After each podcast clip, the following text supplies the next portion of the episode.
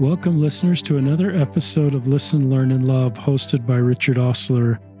My guest joining me uh, via Zoom from Edmonton, Alberta, in Canada is my friend Craig Jones. Welcome to the podcast, Craig. Thank you very much. Craig is in his late 50s. He's married. He has three kids. He's an active Latter day Saint. And Craig um, experienced a traumatic brain injury he'll talk about that. And that's really the focus of this podcast is just craig sharing his story. I'm going to hear it with you for the first time. We've traded some messages but perhaps this is helpful for those of you that have um, curveballs that occur in your life that are medical related and for those of you that have loved ones in your life that um, have significant medical challenges that in some ways change their life. And so um, we'll just let Craig tell his story. Thank you for being on the podcast, Craig. I'll turn it over to you. Thank you very much. I want to share with you an account of a life-changing event that occurred. And not it is not just a single event. But followed is what made it remarkable. To explain, I need to start at the beginning, but that part has been wiped away from my memory. So I will read it to you in my wife's words. On December 1st, 2011, in the early morning, Craig awoke me. He had always ridden his bike to the transit station and then, then took public transit to work. But this time, he asked me if I, if I would drive him to the station. It was an unusual request, but I didn't question it. I got up and drove him, and we had a nice talk while we went. Hours later, I called him at work, something I never did, as I did not like to interrupt him when I know he is busy. However, the hot water tank had broken and I had wanted to tell him about it and give him some information that I had found out before ordering a new one. We had a quick chat. Check. We had a quick chat and ended the conversation with, I love you. These two events were tender mercies, as it would be a long time before I would be, ever be able to speak to Craig again. Not long after that phone call, the phone rang again. I saw on the call display that it was Craig's work and assumed that he'd been calling with some other thoughts regarding the hot water heater. However, it was another voice on the other end telling me that Craig had fallen and that the ambulance and that, that an ambulance has been called. I wasn't really worried. I had pictured him tripping over something or hurting his arm or something fairly minor. I just asked to be informed which hospital he was going to so I could go and pick him up when he was when he had been treated. It wasn't until the second call that the word ladder was used. Then I became worried. We had just lost an acquaintance who had fallen off a ladder. I quickly made my way to the hospital and presented myself to the security to the security desk as is protocol. When I told the, the security guard that I was there about Craig, he picked up the phone and spoke in some sort of some sort of code. He then asked me to follow him and took me to the dreaded quiet room. I work in healthcare and I know what happens when you're taken to the quiet room.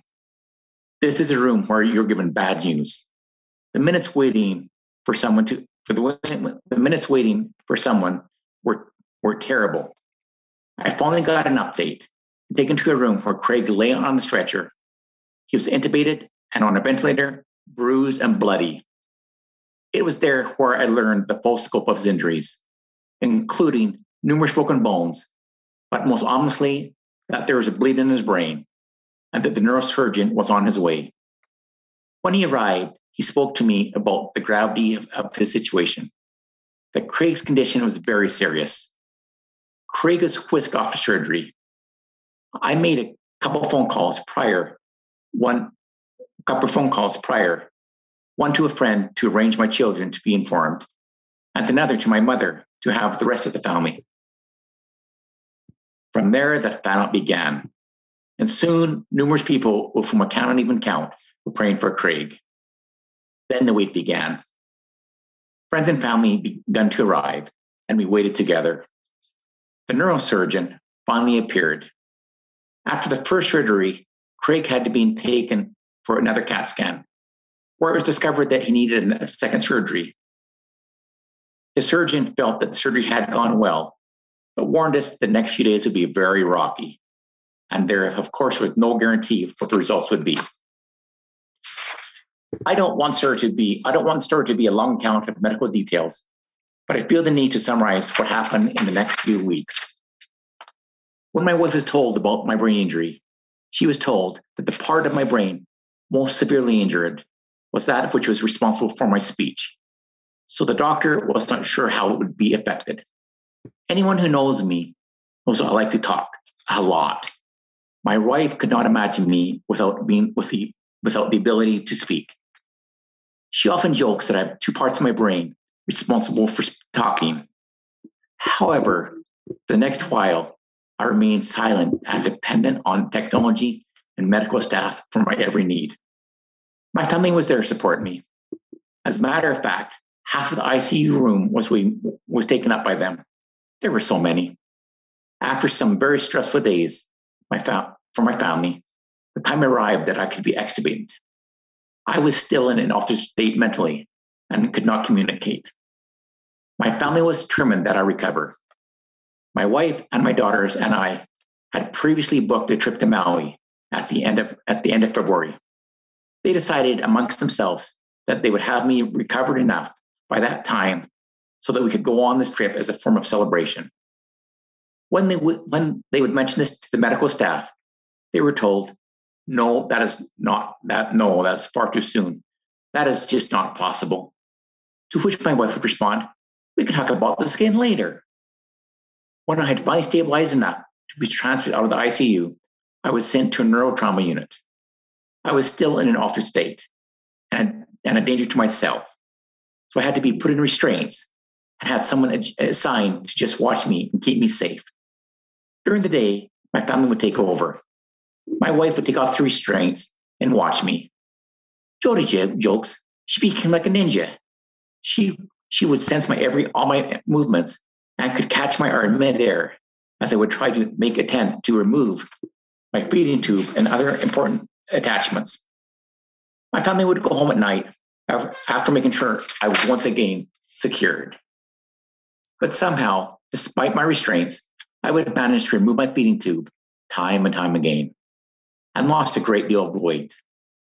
The task was also to try to get me to talk.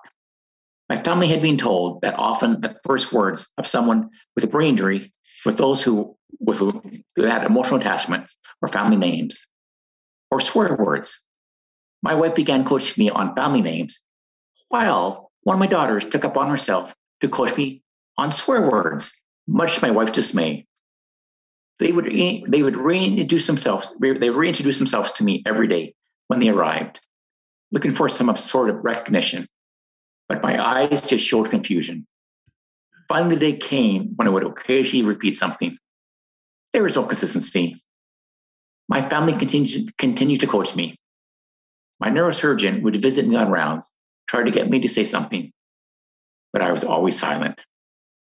One day, after failing to get any sort of verbal response from me, he said to my family, Maybe he doesn't like me, in a joking way.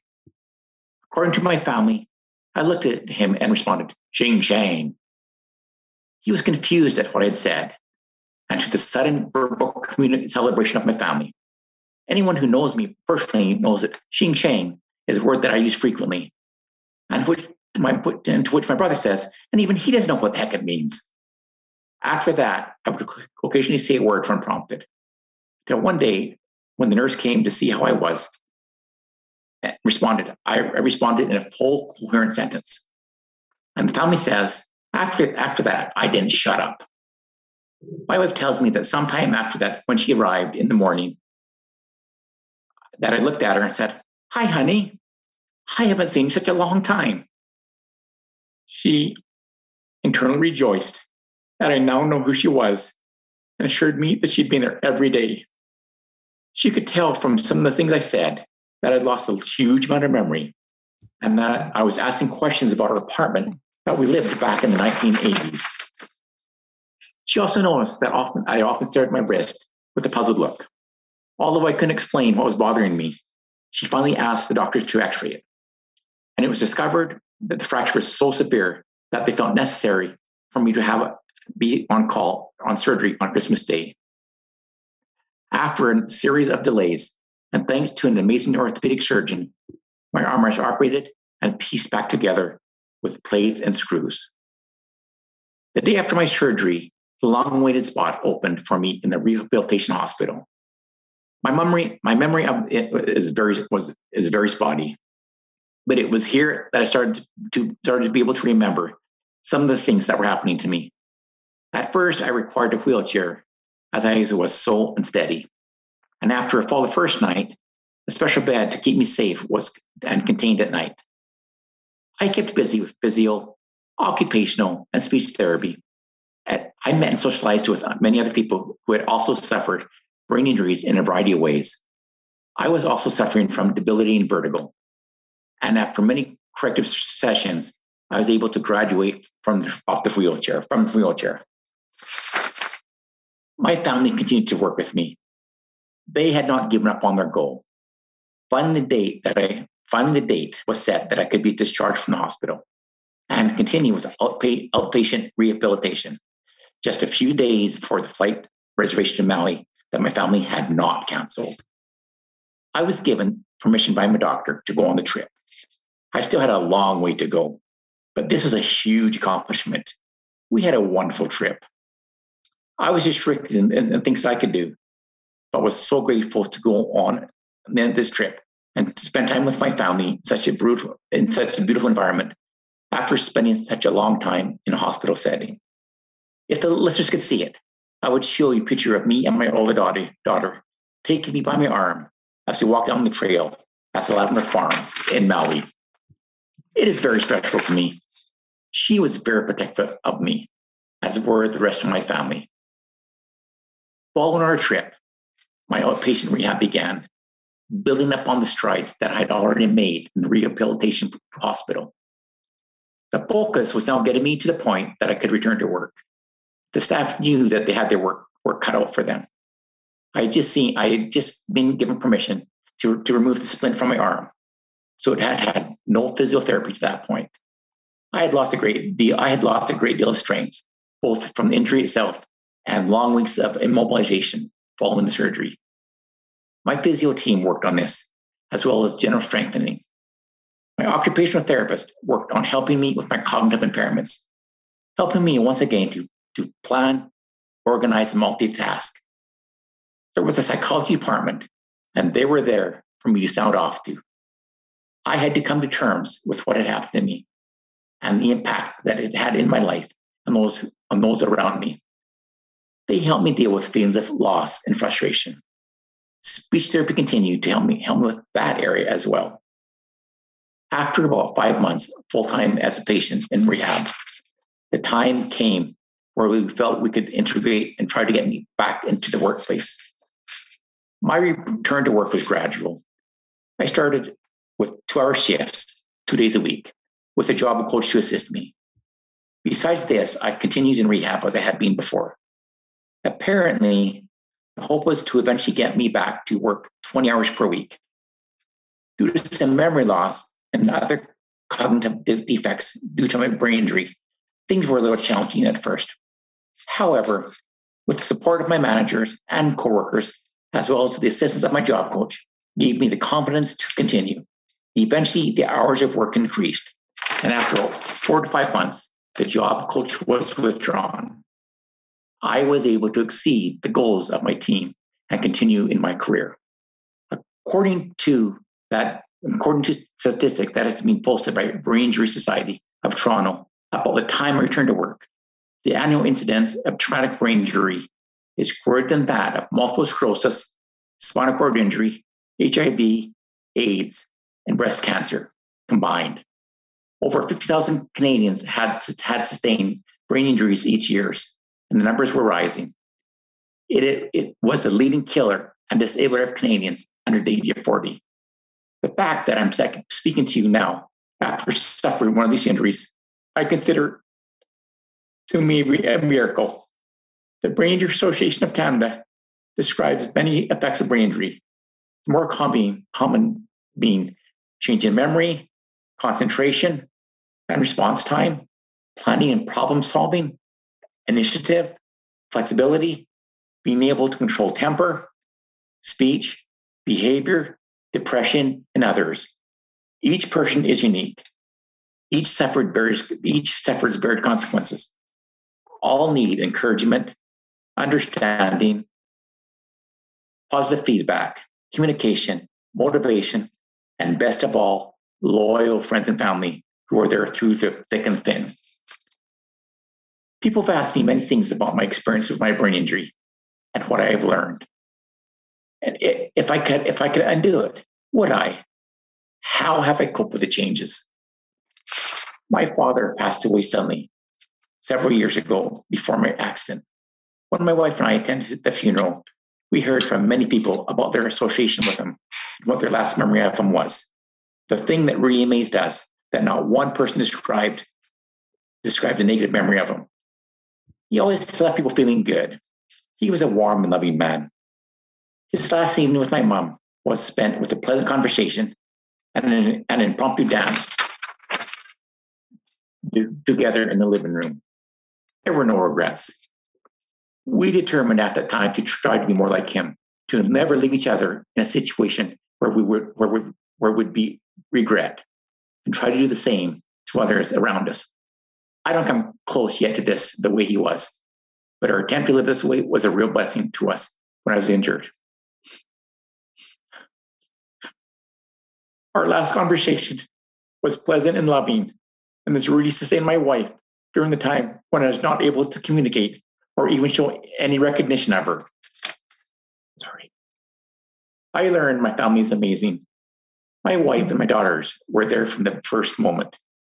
They're my cheerleaders, my therapists, my teachers. They prayed for me, encouraged me, worked with me, celebrate my, celebrate, celebrate my successes, and kicked my butt when it needed kicking. I didn't realize that these daughters I had raised had such amazing qualities of strength. I learned that extended family and friends will be there when you need them. We had so much we had so much support in so many ways. Our sidewalks were magically shoveled when the snow fell. The Christmas lights were put up. The Christmas tree arrived one night, and shortly afterwards, it was decorated by some sweet Christmas angels in human form. Food would arrive at our doorstep. Many calls were made, and offers continued. It was such a blessing. Would I undo this injury? Would I undo this injury if I could? Is tempted to say yes, the people I've met, the service that has been rendered, the changes that have occurred for the better, the growth that I've seen in myself and others around me, how could I? Yes, the hearing loss I have suffered is permanent. I'm grateful for a good hearing aid.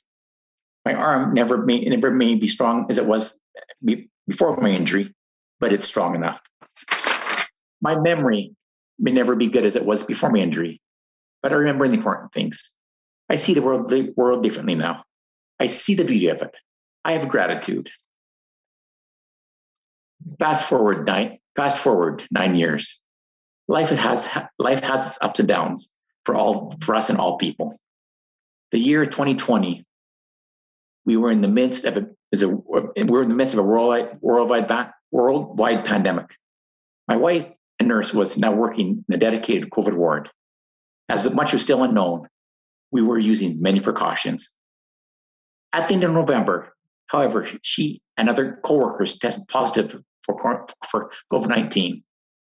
She isolated an, on another floor of her home. But, but about a week later, I started to develop symptoms. Because I did not have my swab test back to confirm my, my infection, and she was still in the infectious period of her own illness.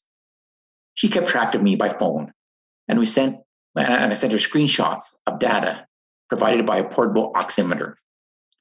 One morning, close to the end of her isolation, I sent her the usual screenshot, and and and then she and then she said that she called an ambulance to transport me to the hospital. I basically told her that I was fine, but she wasn't taking any of that nonsense from me. I, I was, as she put it, in a happy hypoxic state. The paramedic who first responded was, was, it, was a little skeptical himself until he took his own set of vital signs. Soon I was on my way to the hospital, and it was a happy coincidence. Not only assigned to the hospital my wife worked, but also out of many COVID units operating, I was assigned to the one she would be soon returning to. Being in the hospital again was a real jolt. I'm grateful, though, for life sustaining oxygen, antibiotics to treat COVID induced pneumonia, and wonderful medical staff. Once my wife returned to work, she was assigned to work on the opposite team from the one side that I was on. I was lucky that I could see her from a distance because at this time, no, no visitors were allowed. I knew that I had better do my, be doing my treatments and physio when she was watching me from the other side of the, of the unit. Almost two weeks in, in the hospital, after two weeks, after almost two weeks in the hospital, I was released. However, just as I, just as I, just as I have some permanent defects from my brain injury, I also suffered, unfortunately, I have some permanent injuries to my lungs. My wife did let me lounge around.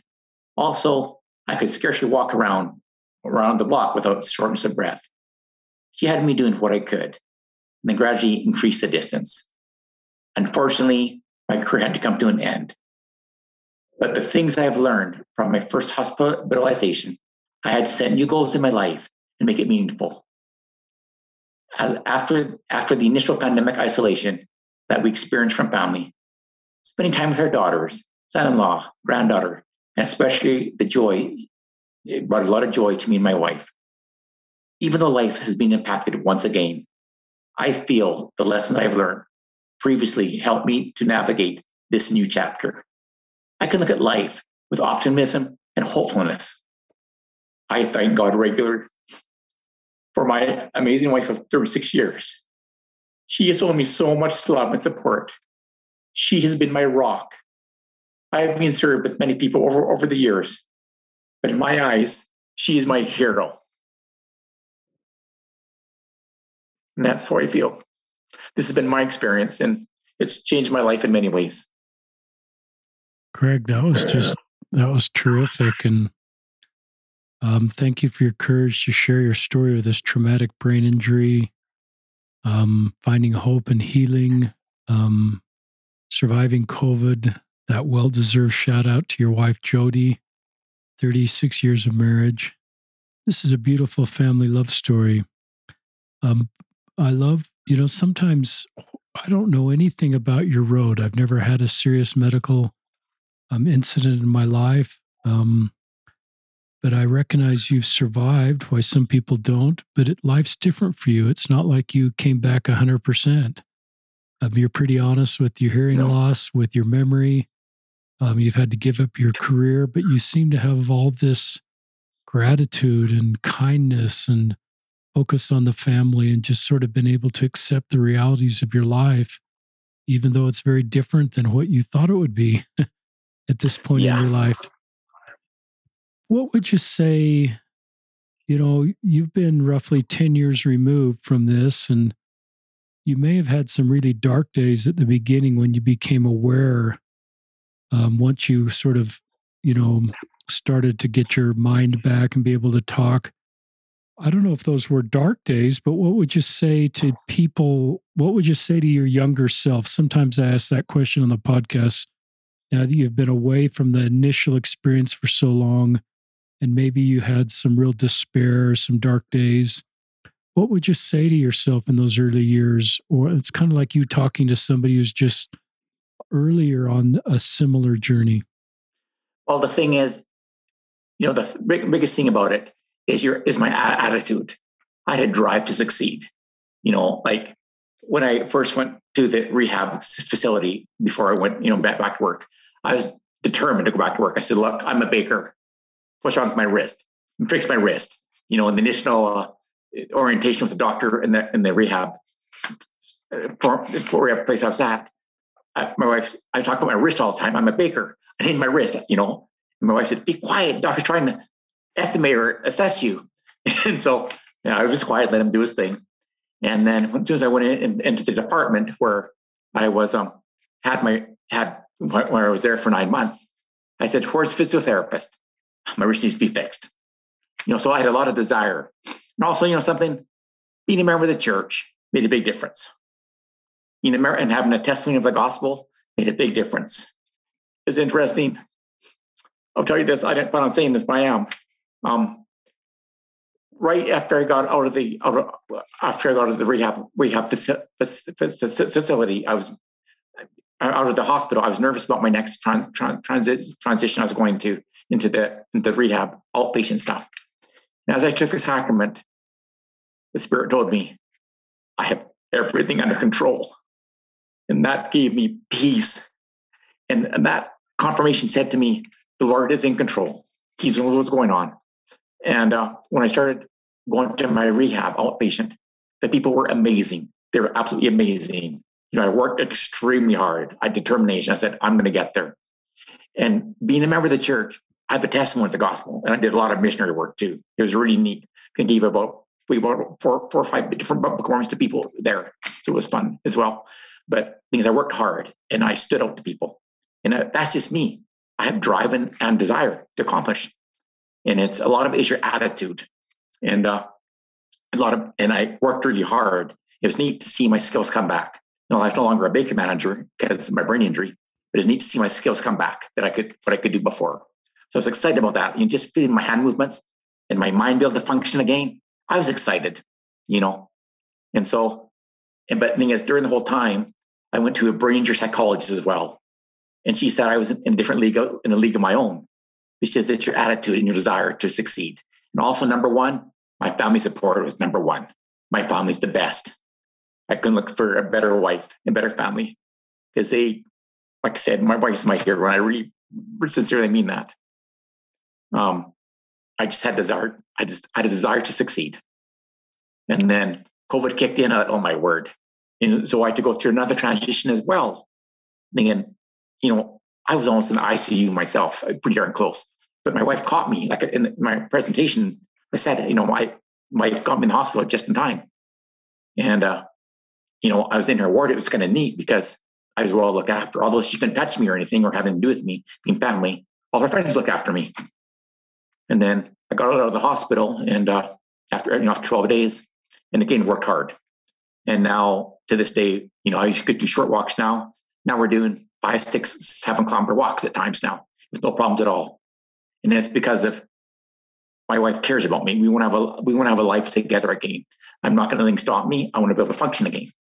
And if I just would have sat still, I could have said, "Oh, I'm I'm done." Same with brain injury. But no, I have a life to live.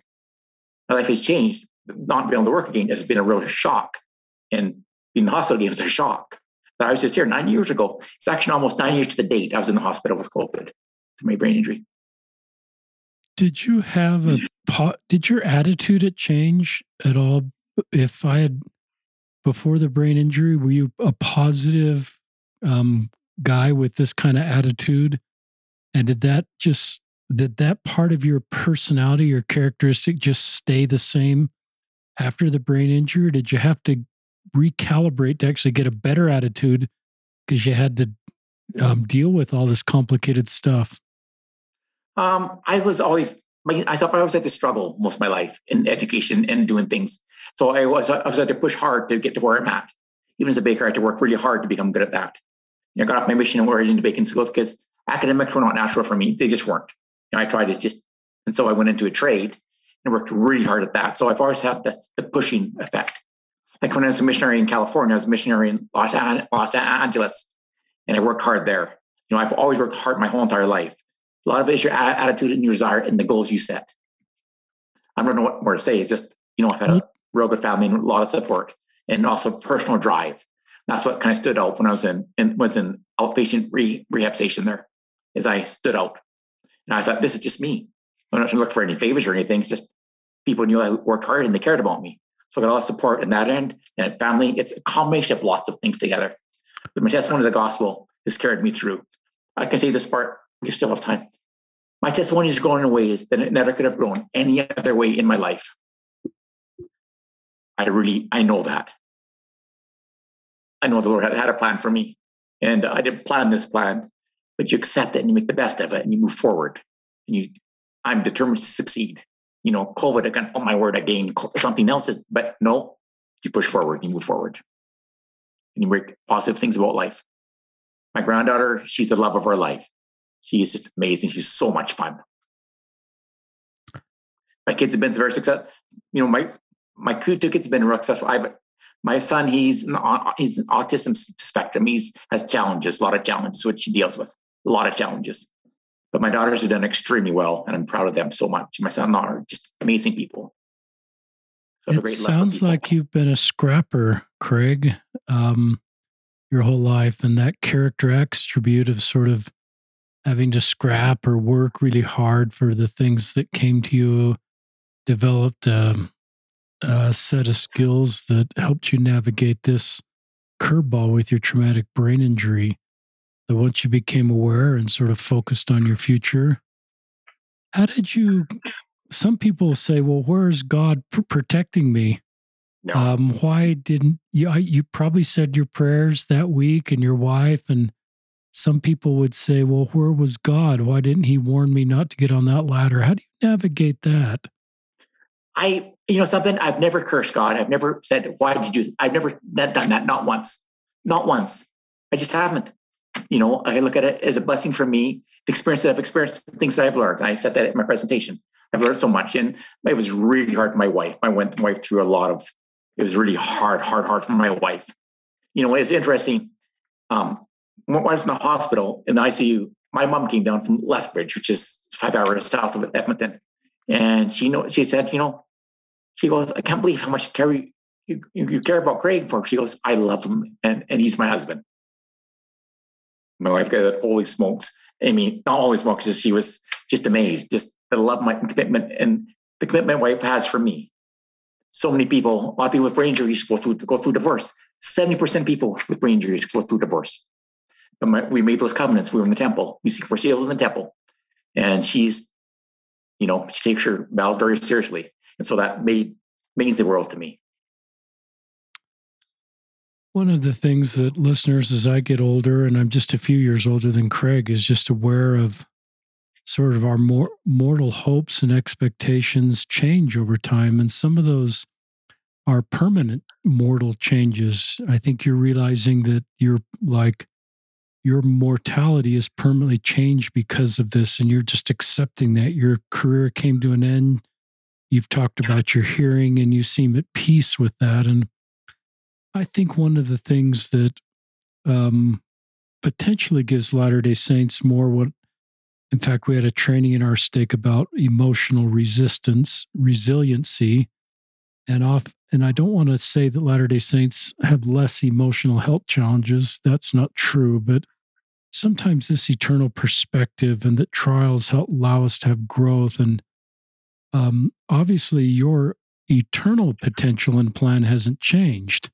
No. Um, and sometimes that does give hope and perspective, even if mortality has changed. Um, you know, I sense you love to bake, and we could probably talk for quite a bit about the favorite things you love to mm-hmm. bake. And um, Craig just got a big smile on your face, but you know, so you grieve that but you seem to focus on your family and what you can do and this attitude. And I don't know if you can bake in the next life. I don't know if we bake in the next life, but I kind of hope to go to a bakery in heaven, Craig, and and have oh, you come on over and have you bake for me all the things that you can bake. And okay, my famous thing is cream puffs. I make cream puffs with my home with custard and my toppings that are what, what I make can't buy in stores. And when I was in rehab, outpatient rehab. I was there for nine months. My my uh, occupational therapist, she had me. What I did for a cognitive project is I made cream puffs, and they went crazy because I put good fill, real good filling inside, and put it put a uh, Toblerone chocolate, Toblerone chocolate, and milk chocolate and mixture together on top. And I just made some, you know, and people went nuts. So I got guy was known as the brain injured cream puff guy. That's that's my name. I love that. And I I don't know how heaven works. There's a lot we don't know about the next life, but you have this gift of of baking that you work for. You went to school.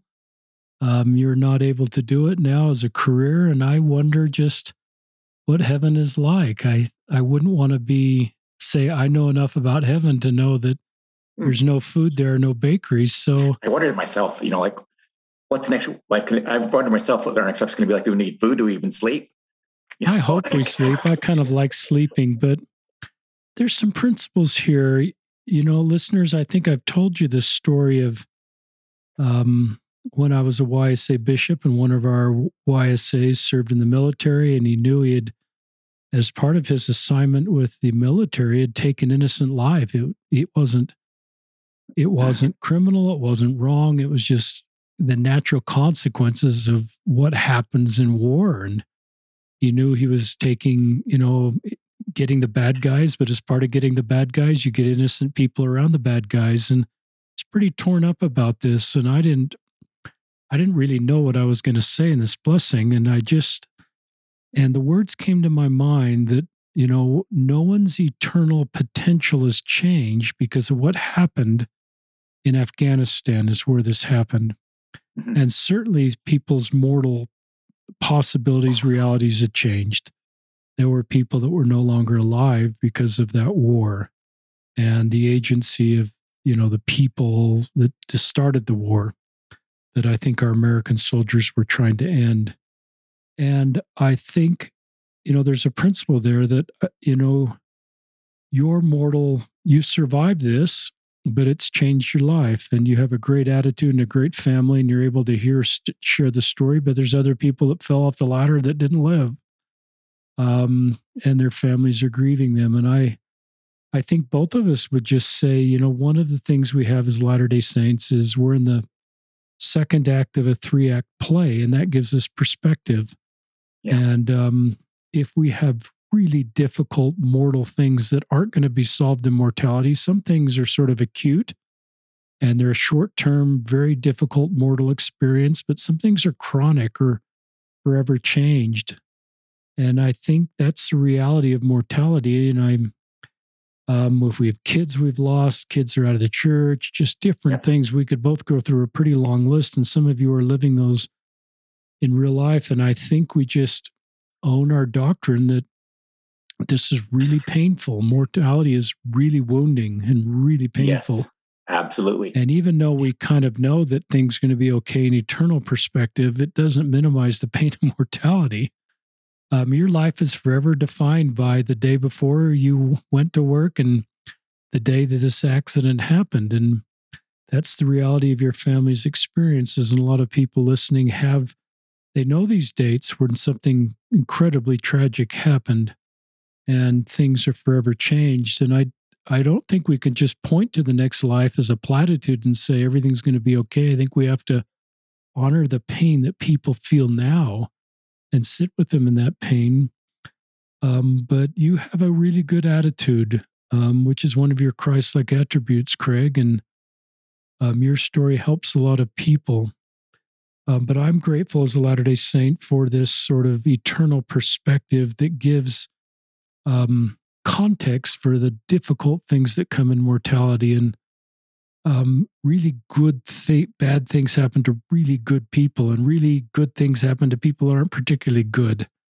And um, it's just sort of the random nature of an impor- imperfect a mortal world where we're just subject to the realities of a mortal world. And i think our god has the ability to keep you from falling off that ladder, but he allows the natural laws and the choices we make often to come into our lives. Either that was part of your plan to fall off the ladder, or it was just part of mortality, and the test is how you responded and how your family responded.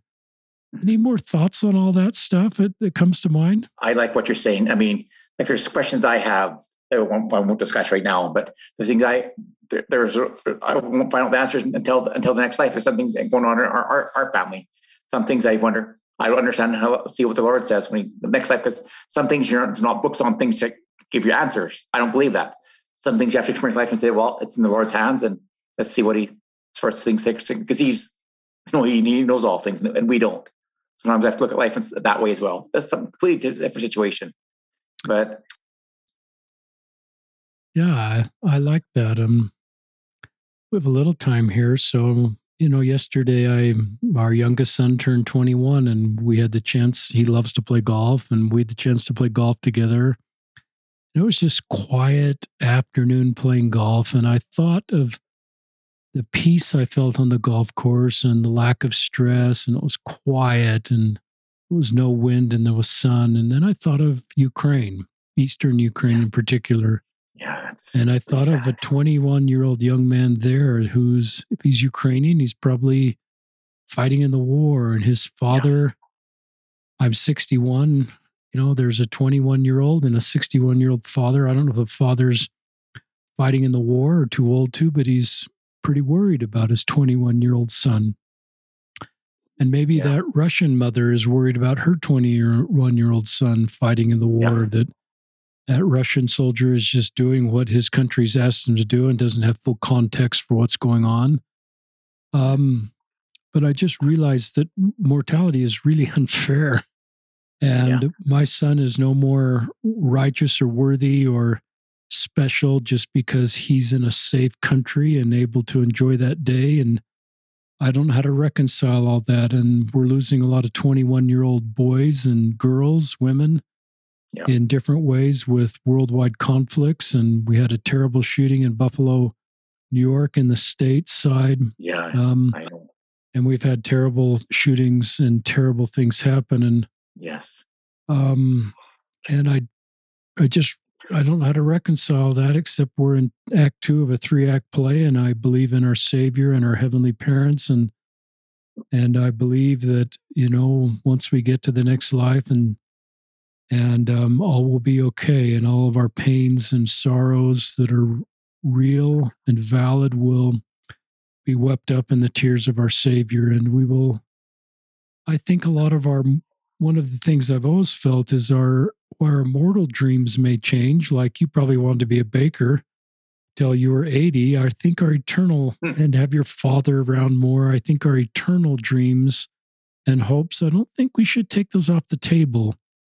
Even if we have family that have left the church or um, the realities of what's become of mortality.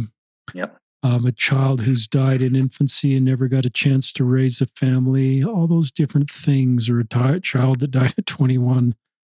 I don't know how that works, but I think I would not want to take hope out of your hearts that every dream you have uh, or had as a parent or as a sibling or just a human that maybe you should keep those dreams for eternity and maybe those dreams are still possible.